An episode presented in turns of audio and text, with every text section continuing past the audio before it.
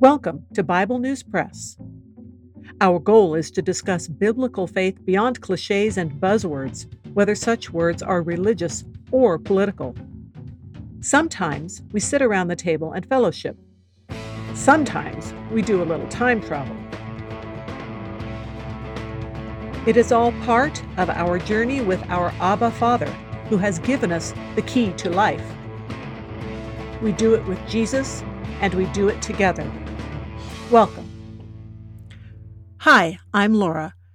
I am recording today something that I actually wrote um, not quite two months ago, but at the time I wrote it, I didn't feel that I was capable of reading it out loud without breaking up. So, but I wanted to go ahead and record it because I wanted to be consistent with how I'm publishing things and I'm starting to record more.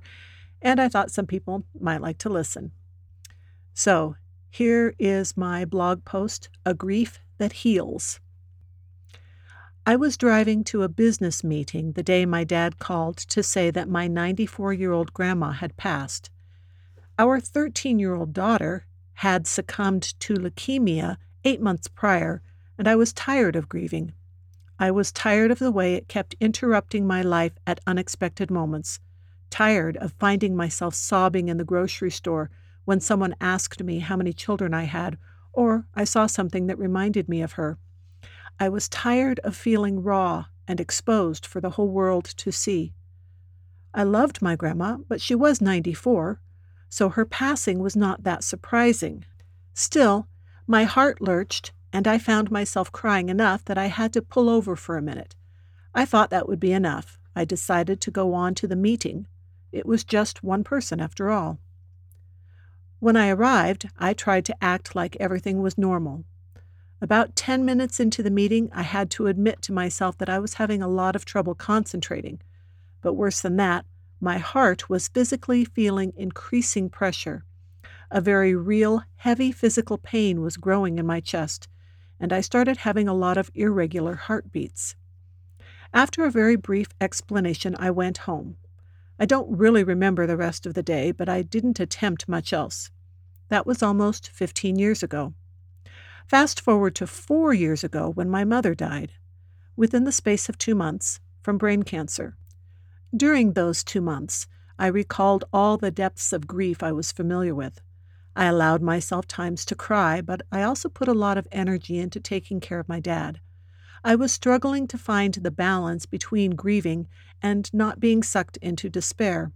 I was trying to acknowledge the hope I have in eternity, but be honest about how the temporary separation made me feel. I was trying to enjoy the people still here with me, but also remember my mom with them. Then, four weeks ago, my little sister died, quite unexpectedly, due to a massive brain aneurysm. She was 51 years young.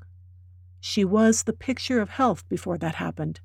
Everyone who knew her was stunned. She didn't pass right away. She was on a ventilator for a couple of days, and when it was finally removed, I stayed by her hospital bed for nearly 36 hours straight. I slept on two office chairs pushed together, aided by one pillow. I did this both for her sake and because the one time I tried to go rest for a couple of hours, I developed terrible sharp chest pain.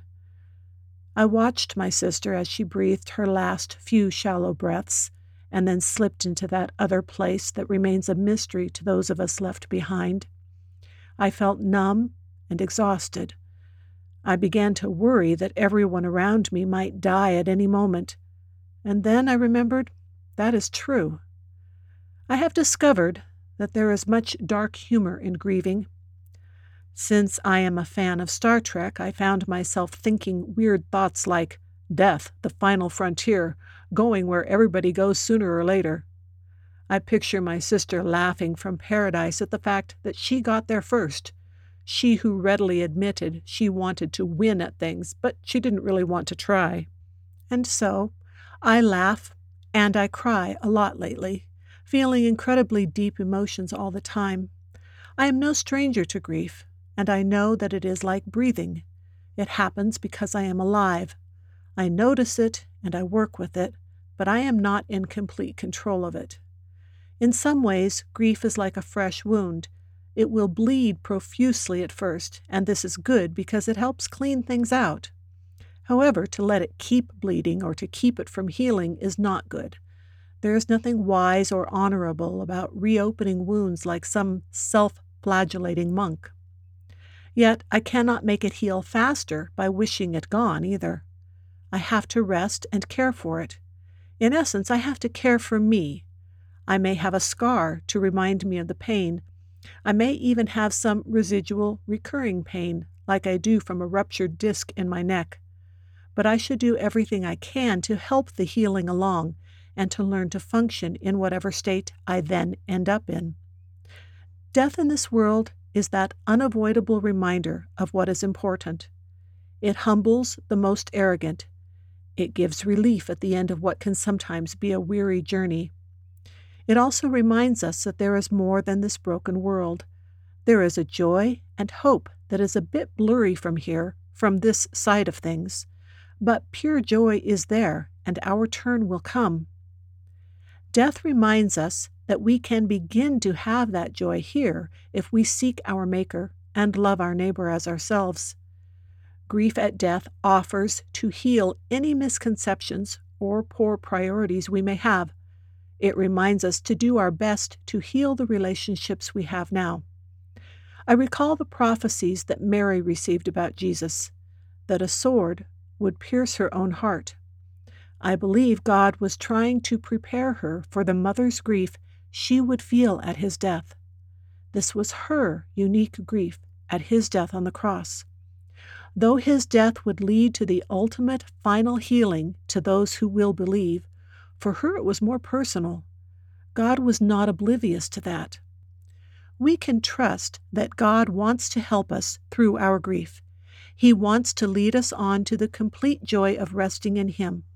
He wants us, in our finite state, to trust that He works all things for our good, as He is quite capable of doing. He doesn't mind if we cry along the way because some things really hurt. However, if we stay mired in grief, it is because we aren't looking up to His loving face. He loves us more than any mother, sister, spouse, or child can. He is the source of all love.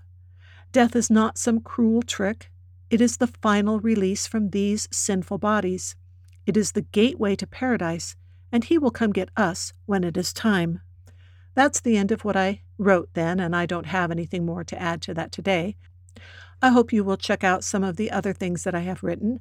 I did a series which I call Religious Vocabulary Word of the Day, in where I do a word study on certain vocabulary that gets to be cliche or religiousized beyond or different than its original meaning. And I also have several series where I am sort of a time traveling reporter of different, mostly Old Testament books of the Bible. But I have recently started writing about the stories in the book of Luke this way as well. Thanks for listening. That is the Bible News Press segment for today, but not the end of our journey.